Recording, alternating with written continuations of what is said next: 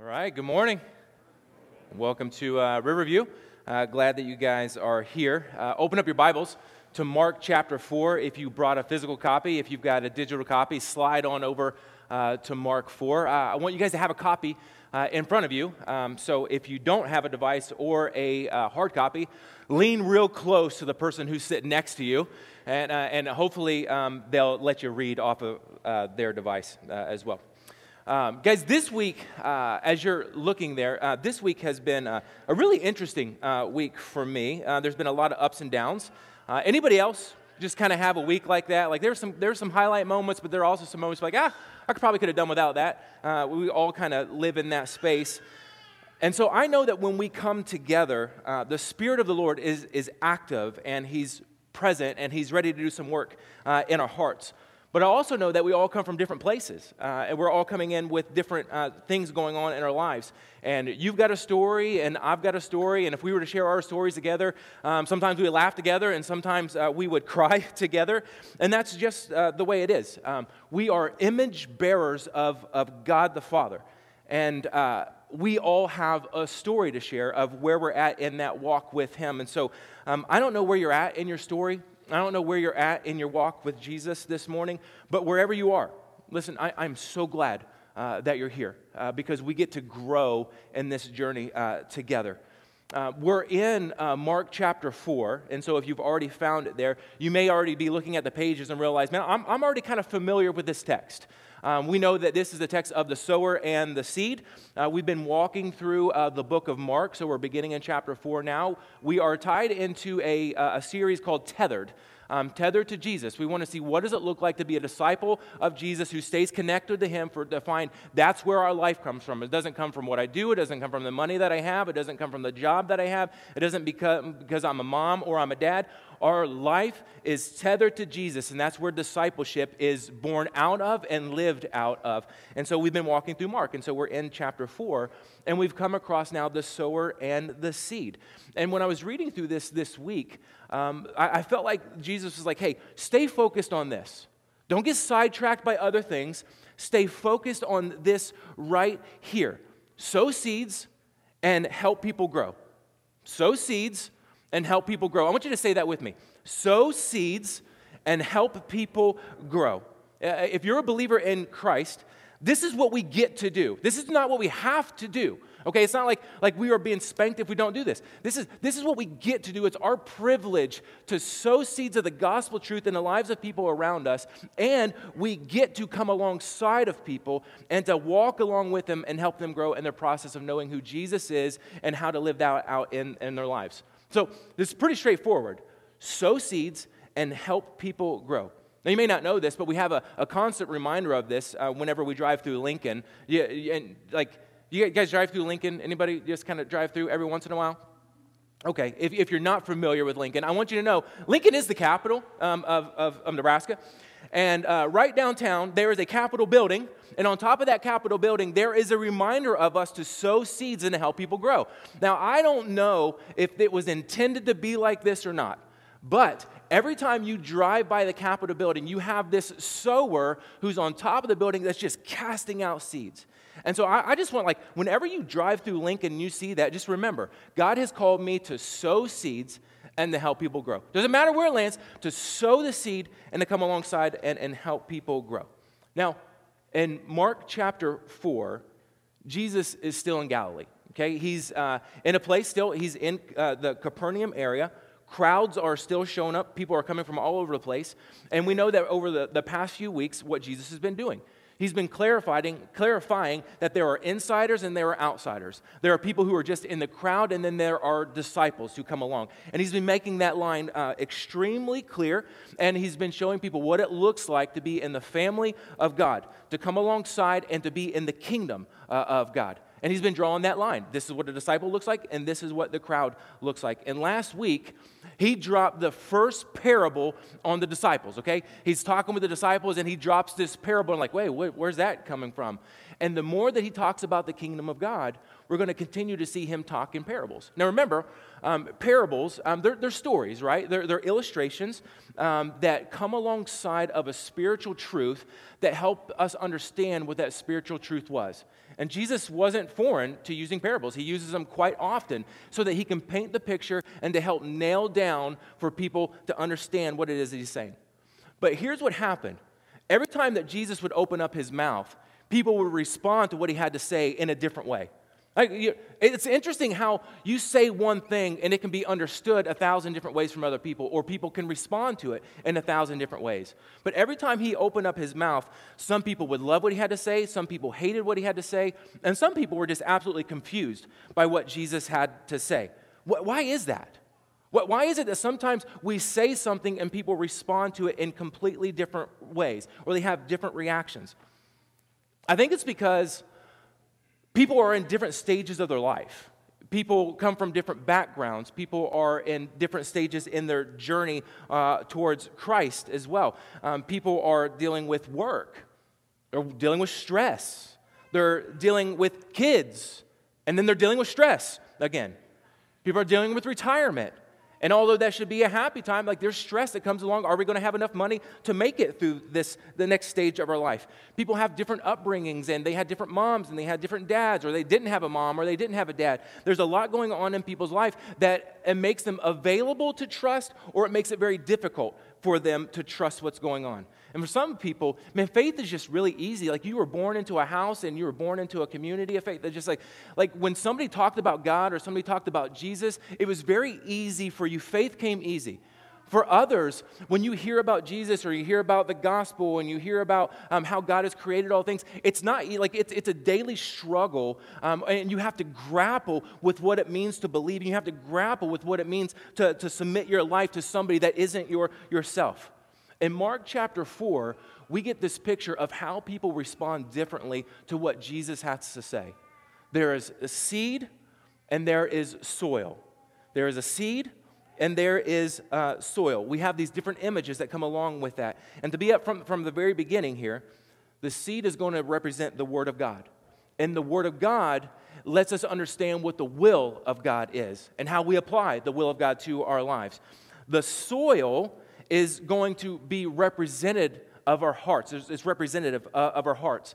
And this passage is going to say there's four different um, heart soils um, that are available, or not available. There are four different heart soils that we see um, that responds differently to the seed that gets planted. And so the soil is going to represent the heart of the hearer, and the seed or the word is going to get sown into the heart of people who are then going to respond in different ways to the word. And you get to verse 13, and we're going to see this unique thing here that this parable, Jesus is going to say, it's crucial for the understanding of anything else that he's, he's going to say, and everything else that he's going to be telling them. And so, everything that Jesus is going to say and everything that he's going to do from this moment on, he says to the disciples here if you can't understand what I'm saying right now, how are you ever going to understand anything else that comes along later? Like, if you can't, like, this is very foundational, not only for your belief, but how you end up living. If you can't get this, how are you going to understand the rest? Uh, Howard Hendricks was a um, fantastic, Dr. Howard Hendricks was a fantastic um, uh, Bible teacher and discipler of men and women, uh, professor at Dallas Theological Seminary. And just a great guy. And uh, uh, he, he said that um, the Gospels give us about 52 days of Jesus' life. So, like, throughout all the New Testament, like, we know that Jesus was in the 30 to 33 range, um, but we only have about 52 days of his life. And those 52 days are packed with story upon story upon story, and parable upon parable upon parable. And John says in his gospel that if you were to take everything that Jesus did, there wouldn't be enough ink, there wouldn't be enough paper, there would, the world could not contain everything that Jesus was capable of doing and things that he did do. But in those 52 days, he packed in so much. And Jesus is going to say from the very beginning here if you can't get what I'm telling you now, how are you going to understand all these other days that I'm going to spend with you? All these other things that I'm going to be telling you. And the reason that he says this is because it's all about how a person is going to receive the truth of God. Are they going to listen Will they let the seed of God's word penetrate the soil of their heart, whether they've got a hard heart or a soft heart or they're somewhere in the middle? Are they going to let God's word penetrate there or are they going to be consumed by something else? Is every single day of our life, we are facing a battle for the priority in our lives. And so when we uh, wake up in the morning, we turn off the alarm clock all the way through our day until we lay back down at night and, and we put our head down on the pillow. We are in this fight um, for our uh, attention. And every day we have to navigate what's going to take center stage of our life. What's the soil of our heart going to be? How is God's word going to soak in and what's going to get our attention? And Mark helps us understand this. And so look at chapter 4, verse 1.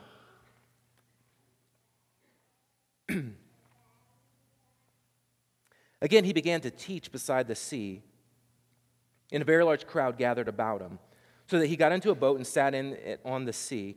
And the whole crowd was beside the sea on the land. And he was teaching them many things in parables. And in his teaching, he said to them, Listen, behold, a sower went out to sow.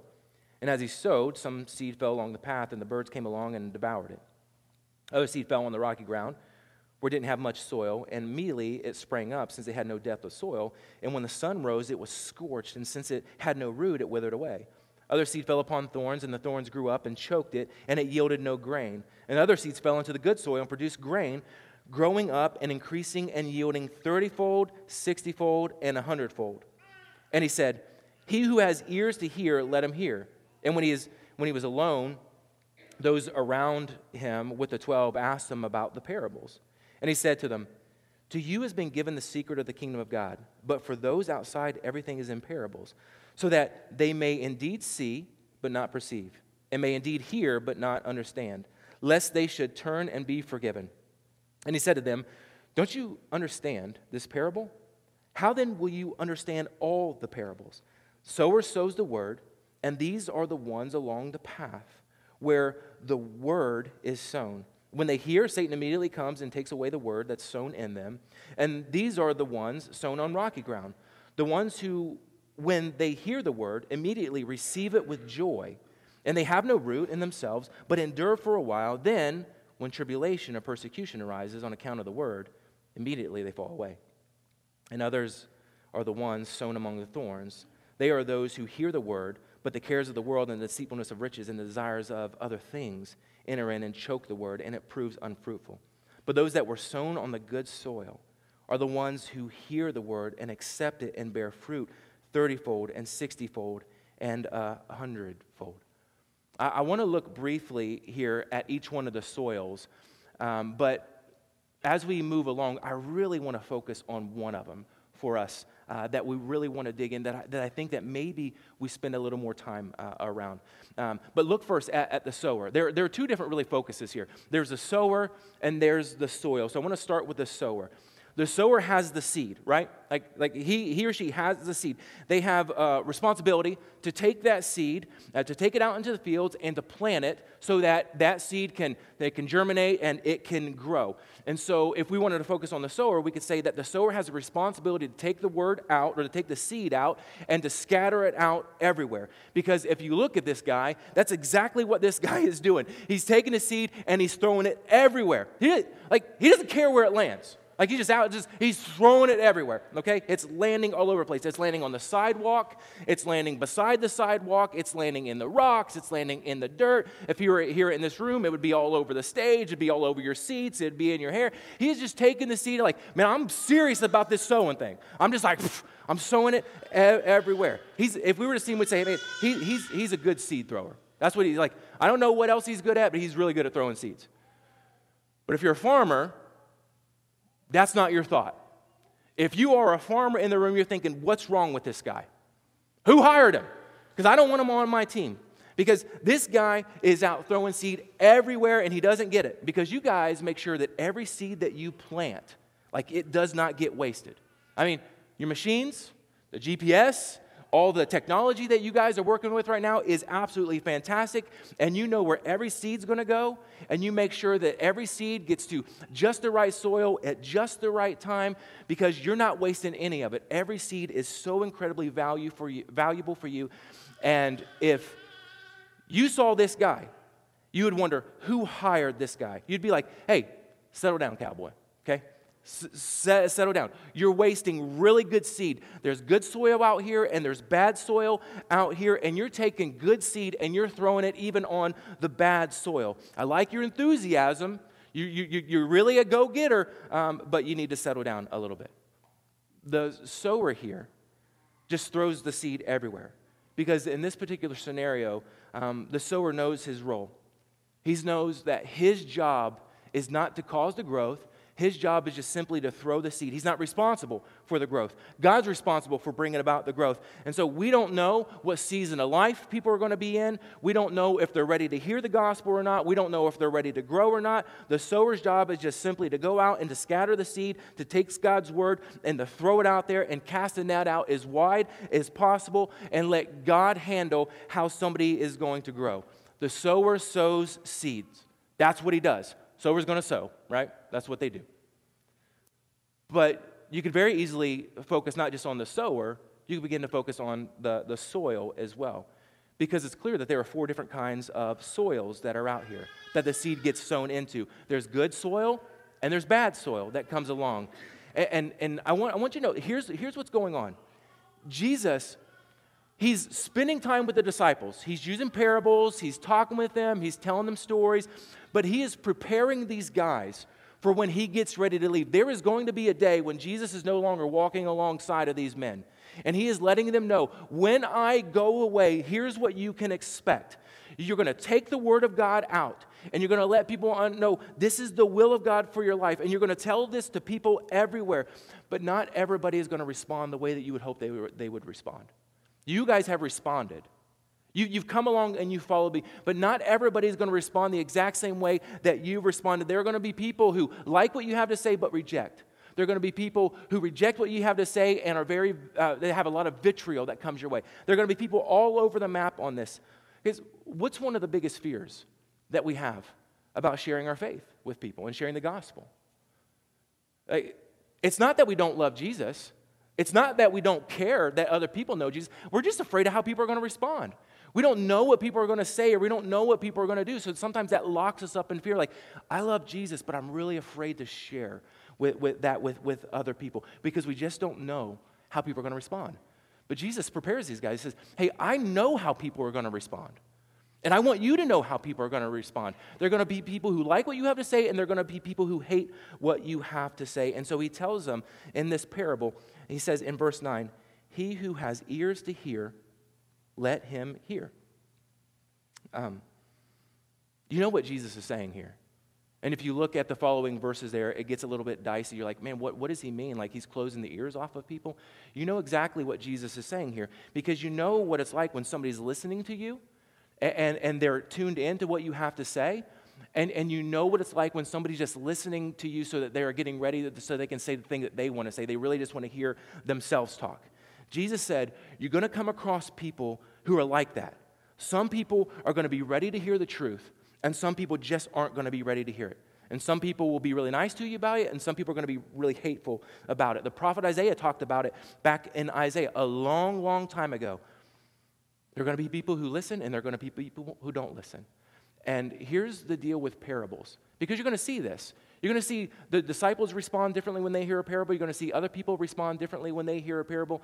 The idea of a parable, it's got two, it's got two purposes. It's to reveal the truth to those who want to hear it, to those who want to grow, and it's to conceal the truth from those who don't want to grow. What you have, it will be added to. What you don't have, it will be taken away. Parables are to reveal the truth and to conceal the truth at the, the, the same time from those who could care less about Jesus and his word and what the truth is. But here's the deal the sower doesn't know the condition of somebody's heart. Only God knows the condition of somebody's heart. And so their job is to sow the seed and to let God deal with the heart. And so we don't get to determine what the condition of somebody's soil is.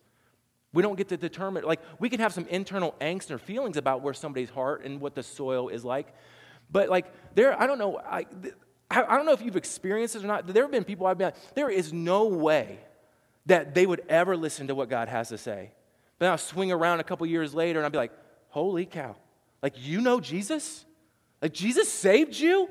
Like, you listen to the Word of God and it just blows me away every time. So, we don't get to judge the condition of somebody's soil, where they're at, when they're there, because Jesus has the, the ability to uproot and to till somebody's soil in an instant, and the Holy Spirit goes to work in their life. Jesus gets to, to determine the condition of someone's soil. So here are the four soils that the disciples can expect to encounter as they scatter the seed. And as we read them and as we look at them, I want us, even as we sit here, to consider man, what, what's the condition of the soil that I'm dealing with? Like, what's in my heart right now? Is my heart ready to hear the Word of God? Is my heart soft to the Word of God? Or is, is it kind of like a, a, a, footpath that's just been trod over, and every time a seed hits, it, it doesn't germinate? It doesn't have an opportunity to grow. So, even, even let the Spirit kind of lead you into this. Um, something to consider, too, as, as we read uh, or as we look at these specific um, deals here. Jesus was really good at telling parables, he was really good at illustration. He was really good at seeing something and then making it a teaching lesson. You see it all the time. He's, hey, you see that building over there? Let me tell you about it. Um, you see uh, those kids over there? Let, let me teach you a, lesson about it. You see that fig tree right there? Let me teach you a lesson about it. So he's really good at seeing something and pointing out something along the way and say, hey, I'm just going to use that as a teaching illustration right now. And so it's probable, if not likely, that this is what's happening with Jesus right now. That they, they might be on a walk, and as they're walking, Jesus sees somebody who's out sowing their field or getting their field ready and be like, hey, I see, you see that guy over there who's sowing seed? Let me tell you a story. Let me teach you a lesson by what's going on. We don't know that for certain, but it's very probable that this could could be the deal. And so the first soil that we see is the footpath. Verse 14. The sower sows the word, and these are the ones along the path where the word is sown. When they hear, Satan immediately comes and he takes away the word that's sown in them. Now, we read that, and that's pretty clear for us to understand, right? Footpaths, footpaths are exactly what is said there. We have a picture of, of one here. Um, footpaths were an area where people would walk along the outside of fields um, so they wouldn't trample down um, the fields. Um, and there were also footpaths that would link from town to town, and people would, you know, they would walk on the footpath. It was, it was trodden down by people uh, walking there. And so if seed fell along the footpath, it was highly unlikely that that seed would ever take root because the ground is too hard Either the ground's too hard and it's not going to get down because um, something's going to come in and take it away, um, or it's going to get stepped on, or it's going to get kicked out of the way. Uh, and what uh, Jesus says here in his illustration is that because of the footpath, it doesn't have an opportunity to go deep because the birds come in and take it away, or because Satan comes in and takes it away. Birds and Satan are pesky individuals, are they not? I mean, they just get in the way uh, of everything. Um, last year, uh, I was trying to grow some uh, grass in my backyard, and our backyard is terrible. Um, I like the size of it, but it's terrible because we got dogs and they just, just tear up everything, guys. And, and so, like, it was brown and grass wasn't growing, it's patchy everywhere. And so I'm like, okay, I, like, I'm to grow seed. I can't grow anything, okay? So I was just like, I'm just to throw some seed out here, throw some hay down, and then we'll be good. And eventually we'll have a nice, lush green grass, you know, a nice green yard. Um, and, and then uh, the rain came, and there was some seed on the sides of, like, the hill coming off of our, our back patio, and, like, it just kind of kept washing the seed away. I'm like, what am I supposed to do with that? Um, and, and then birds started coming in and eating the seed in my backyard. And uh, like, I, I can't deal like with the rain, like God's in control of that. But the birds, like I could do something with the birds, okay? And so I would sit there and I'd watch outside of my window. I'm like, let's go, birds. Uh, and so whenever birds would show up and they would start eating my seeds, I would run out in the backyard like a crazy man. I'd be like, get out of my yard, birds! Get out of here. I just, I just go crazy with the birds. Like, guys, I was yelling at birds for, for stealing my seed. Birds are really good at stealing seed, let me tell you. And they don't care if you're chasing after them or not, they'll just keep coming back. Satan's really good at stealing the word of God away from people who have no desire to hear it. When there's no desire for somebody to know or to hear the word of God, Satan just comes in and snatches the word away and he takes it away quickly because they're not ready to hear the word of God. They're not in a season of their life where their, their heart is tilled up enough to hear the word of God. And so he moves on uh, to the second um, type of soil that we see. It's the rocky ground in verse 16. And these are the ones sown on rocky ground, the ones who, when they hear the word, immediately receive it with joy, and they have no root in themselves, but endure for a while. Then, when tribulation or, or persecution arises on account of the word, immediately they fall away. Now, this one's tricky because you see some growth, but then it disappears. Um, Jesus says, at first, they received the word of God with what? With joy. There is joy in their heart when they hear this. But what's that joy come from? You read the next verse, and we realize that this joy is somewhat circumstantial because when trouble comes along, when tribulation comes, when hardship comes, it, it's gone. They, they walk, they just, they, they leave it, they, they walk away. as long as my life can tangibly be made better by what I'm doing, is as long as I can um, have a, a, noticeable change, I, am good. But if not, I'm out. If tribulation comes, if uh, persecution comes, then, then I'm done. I'll walk away. Um, when Jesus is looking at the ground in Israel, there's some pretty rocky ground um, that they're, they're dealing with there. Israel's a pretty rocky place. Um, there's some really lush places, but there's also some really rocky places. Um, you look at the hillsides and you look at the plains, and there are quite a few rocks and, and layers of rocks underneath the surface. Um, uh, uh, there's like a, a, layer of bedrock underneath the surface, uh, and it makes it difficult sometimes to, to grow crops in certain areas.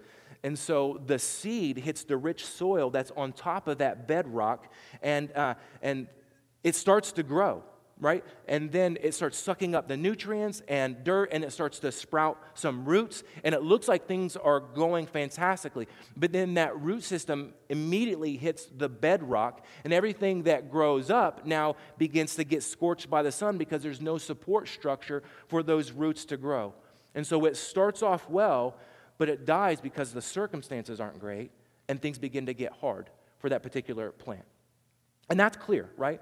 We get that. We, read, we read that in, in our minds. We understand that, that there are folks who come to faith because they want what Jesus has to offer without having the cost of following that becomes attached with it.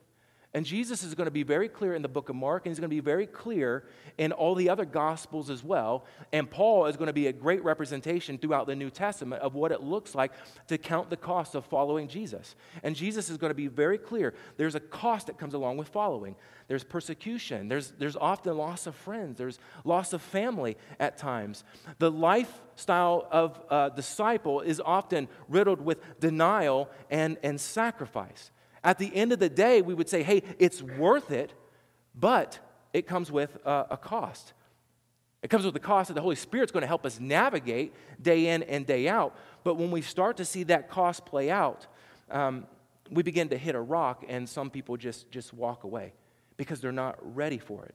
It doesn't mean that they'll never be ready for it. It just means that in this particular season of their life, they weren't ready to follow Jesus right now. And as a sower, we don't stop sowing seeds in that place. Jesus was very good at, um, um, we're told at one point in the Gospels not to cast our pearls before swine. It's a very interesting passage. But Jesus is very comfortable throwing the seed out to everybody and knowing that there are going to be some who receive and there are going to be some who reject, and there are going to be certain seasons where people are ready when they weren't ready um, before. And so we don't stop sowing seeds. We keep going and we let Jesus do the work that he can do to bring people around uh, when they're ready. But we know too that from this particular type of soil, that we're susceptible to circumstantial faith as well. There are times when um, our, our, hearts just want what it wants. And uh, at one point, we want Jesus, but then there are other desires that come in and get in the way. Uh, and it begins to rob what God wants to do in our, our lives. Um, yeah. That kind of faith won't last. Um, that's what Jesus is saying here. That's not faith that lasts. There's no root system, there's no, no support there. Here's um, the, the heart soil that I want to focus on. Um, look at verse 18. It's the seed that falls in the thorns. And others are the ones sown among thorns. There are those who hear the word but the cares of the world and the deceitfulness of riches and the desires of other things enter in and choke the word, and it proves unfruitful. Jesus gives three examples of what the thorns are here. Um, people hear the word of God, but three things kind of kind of get in the way. There's the cares of the world, there's the deceitfulness of riches, and there's the desire for other things. Um, these three things have the ability to come in and to choke out the word and to keep us from um, being fruitful. Now, to be up front, I believe that the first two soils that Jesus was talking about, that these were unbelievers. These are people who, who uh, either Satan came in and snatched the word and they were, they were hard and they, they never came to Christ, um, or that uh, they had a moment where um, things looked good, but when um, you know, everything hit the fan, they're like, no, I, am out. I, I can't handle this type of life. So I think the first two soils aren't believers. I think these next two soils are when somebody comes in and, and trusts Christ. But in this particular one, um, I think they're struggling with how to order their lives around the truth. They've trusted Christ, but like, how do I live this out in practicality in day in and day out when my boots hit the ground every single, every single morning? Um, the first thing that uh, Jesus says here is that there's, a care, there's cares of the world that come in and choke out the life of, of this type of, of soil. Um, the idea here for the cares of the world, the word for care or worry, if you have a different translation, um, it's like having a, a, divided mind. There's a sense that we know that, hey, we, we need to have um, the things of our lives cared for, but how we care for them and what precedence those needs are going to take um, tend to uh, be where the struggle begins to come in. There's a divided mind that takes place. There's, I've got needs, but how they're met get in the way of one another. I heard a story uh, this week of a, of a one handed um, handball player. Y'all, y'all ever heard of handball? Um, like it's, it's an interesting sport, right? It's, it's like racquetball, but you just take the racket away, and you're still in the same room, and you start smacking this, this ball that's somewhat hard with your hand, and you're hitting it off the corners of the, of the walls. And what you want is you want to make sure that your opponent can't return the ball back to you. And, and so um, there's this, there's this uh, gentleman who had an injury to his hand, and he was left with one. And, and so uh, he was struggling, trying to figure out what do I, what do I do now? Like, I want to be active, but uh, so somebody comes along and says, hey, why don't you try uh, handball? That might be a, a good uh, sport uh, for you to, to come alongside and do. Um, and so he's like, okay, I'll give it a try. And after a while, like, he realizes, hey, I'm, I'm actually pretty good at this. I'm, I'm not bad. Who would have thought, all right? Um, handball, one hand. And he's like, I'm not actually bad at this. And so he started entering some tournaments, and, and he ended up being quite the champ um, of this sport. And so somebody came along and uh, did an interview with him, and they asked him, they said, Hey, what makes you so good at this sport? And he said, It's easy. I only have one option. I, I know which hand I'm going to use every time the ball comes to me. My opponents, on the other hand, uh, they have to try to figure out um, what their next move is going to be, and not only what their next move is going to be, but with which hand they're going to use to execute that, that move. I, on the other hand, I only have one option. So it makes it very easy for me. Guys, in our walk with Jesus, a singular focus is just so much easier than being double minded, okay? When you start adding in other options, like confusion begins to come in, anxiety begins, trouble begins to show up. But when you've already decided in your heart and in your mind that you know what you're going to do when the next thing comes comes along, it's like I don't know how I'm going to do it. I don't know how I'm going to live. I don't know what's going to be coming down the road. I don't know how things are going to play out. But I know that whatever comes, I know that whatever may come my way, I'm with the Lord, and His Word is going to guide me and His Spirit is going to lead me along the way. That's it. Like, that's my singular focus. When we are so singular focused like that and our mind isn't double minded, there's an ease at which we can navigate the hard stuff of life. And the things that can threaten to come in and choke out the true life that Jesus wants to give us, we're able to keep those things uh, at bay. Or the Holy Spirit is able to keep those things at bay because we've already said, my singular focus is set on the Lord. It's set on His Word. I'm not going to be sidetracked by, by anything else. The second thing that he says there is that there's a deceitfulness of riches that comes in. I want you to notice that he doesn't say riches, he says a deceitfulness of riches. He's not saying that if you have money, that you're going to get caught up in the thorns. It's the deceitfulness of riches. You can be broke as a joke and get caught up in the thorns. You can have all the money in the world and you can get caught up in, in the thorns. Here's the catch, though, okay? Money can deceive us and it can trick us into believing that our identity is in what we have or what we don't have. Money can leave us finding our identity in the things that we have or we don't have, or the things that we want or the things that we can't have. Um, we see this kind of stuff happen all the time. Money and the position that comes often with having money can be a thief of our true identity. Um, but money can never tell us who we are if we already know who we are in Christ. Uh, money can never be our identity if we know our identity is locked up in Christ. Money then becomes a tool to be used rather than an identity that can be gained or lost. Jesus told us who we are if we've chosen to follow Christ.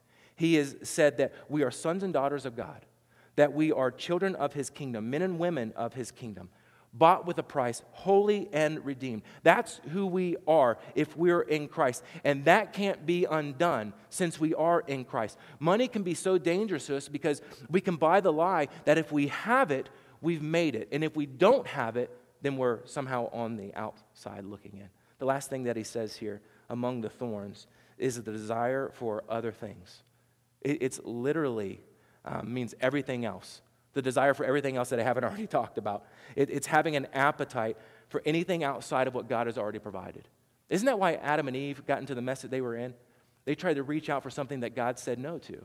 Said yes to everything else. I've provided for you in this way. And they somehow thought in the back of their mind, God is holding something back from me. He's not providing for me the way that I think that He should provide for me. So I somehow need to provide for my, myself now. And so, in their desire for what they felt God had kept them from, they reached out of His provision to provide for themselves. And we know how that goes when we read Genesis chapter 3. And I thought about that and I just thought, man, I, I personally want to live a life where um, I just, I, I only want what God wants for me. Like to get to a place in our lives where we say, man, God, I, I could have everything else, I could chase after this all, but I want what you want for me. That, that's a, that'd be a fantastic place to live in. I don't know what stage of life that you're in right now, but at the particular stage of life that you're in right now, could you say, man, the only thing that I want is what God wants for me? And if you can say the only thing that I want for me is what God wants for me, your heart is the kind of soil that a seed can germinate up in and grow. If we're in a place where we say, you know what, I, I know what God wants for me, but there are some things that I would rather have, then, our, then we're starting to move away from a, a, tender soil and we start moving towards a place where things can't grow. Um, it, or it begins to grow up in, in some thorns. I only want what God wants. If I'm being honest, man, my heart wants so many things sometimes and it's not always Jesus. Um, and I desire things that I can't have. Um, I try to maneuver and get things that other people have because I, I want them. And I begin to ask the question why can't I have that? they have it. Why, why can't I have it? You've allowed them to have it. Why can't I, why can't I have that too? You've said it's good for them. Why can't it be good for me? Why can't I just have the things that, that, that I want? Can I tell you the kind of fruit that that produces? It doesn't produce good fruit, it doesn't produce a healthy crop um, it produces jealousy, discontentment, and bitterness because we're always thinking that either God is holding out on us or somebody else has got it made and, and we don't. Um, I don't know if that shows up in your life, but that's just me being honest here. The real fruit comes from verse 20. But those that were sown on the good soil are the ones who hear the word and accept it and bear fruit 30 fold and 60 fold and a hundred fold. That's the good soil where fruit begins to be produced. And, and there's two calls, I think, for us out of this passage. It's for us to be a sower of God's word, to take his seed and scatter it everywhere. And for us not to be discouraged when people don't grow the way that we want. They, they may grow in one season of life, they may not grow in another season of life. Um, they may push hard against it, but to continue throwing out seeds, to be a good sower of the word. Scripture says that there were some who came along and planted, there were some who came along and watered. There were some who came along and they were able to reap a harvest, but God was in control the entire time of all the growth. And so you may be in a season where you're planting seeds. You may be in a season where you're watering seeds. You may be in a season where you get to watch somebody come along and trust Jesus. Or you might be in a season where everything is just hard right now. I would say allow Jesus to soften your heart and you become a sower of his word. You, you, you cast out seeds. When Ashley and I, we were living here, in Omaha during college, um, we had some friends, just real dear friends of ours. They didn't know Jesus. I mean, they were they were far from Jesus. Okay, um, and uh, but we just loved them. Like we'd share the gospel with them. We would tell them the truth, and uh, and then we would just live life with them. We were, they were our they were our best friends, and uh, so we moved. Um, they hadn't trusted Jesus, and uh, our hearts grieved. Like we prayed for them all the time, and uh, we moved. We were we were living in Texas, and uh, Ashley would be talking with them on the phone. And, uh, and, and, and, the gal, she would say, um, Yeah, you know, I'm really trying to see what God's will is for my life right now. Or, um, Yeah, in our small group, I'm like, Wait a minute, what? Your small group? God's will? What are you talking about? And, and then uh, they came to visit, and then uh, we moved here, and we started having a conversation with them. They were plugged into a church, they accepted Christ, their kids were on a path, and they're like, What happened? Like, when did you guys trust Christ? Like, you weren't allowed to do that without us, right? And, and here's what happened we, we planted some seeds, and then somebody came along and they watered those seeds. Somebody came along and they reaped a harvest, but God caused the growth the entire way. So don't grow weary of casting seeds. Don't grow weary of doing good. God is at work. And then I would say, be good soil. Be good soil. Be soft to the Lord. Don't get caught up in the cares of this world. Be willing to, to, to, to live out what God has called us to. Be willing to say, you know what? I only want what God wants from me. That's really my heart's desire. And when I don't want what God wants from me, Lord, lead me into that place because I don't want to get choked out by the, by the thorns. So sow seeds and help people grow. Would you pray with me?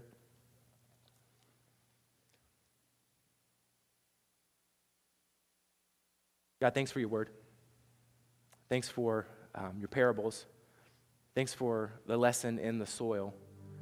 Um, who knew that we could learn so much from a seed and, and from some soil? But Lord, you've uh, given us um, a call, and that's to be good soil so that we can grow, and to go out and cast your seed so that other people can grow as well. So, this week, in whatever context we're in and whatever stage of life that we're in, would you meet us there?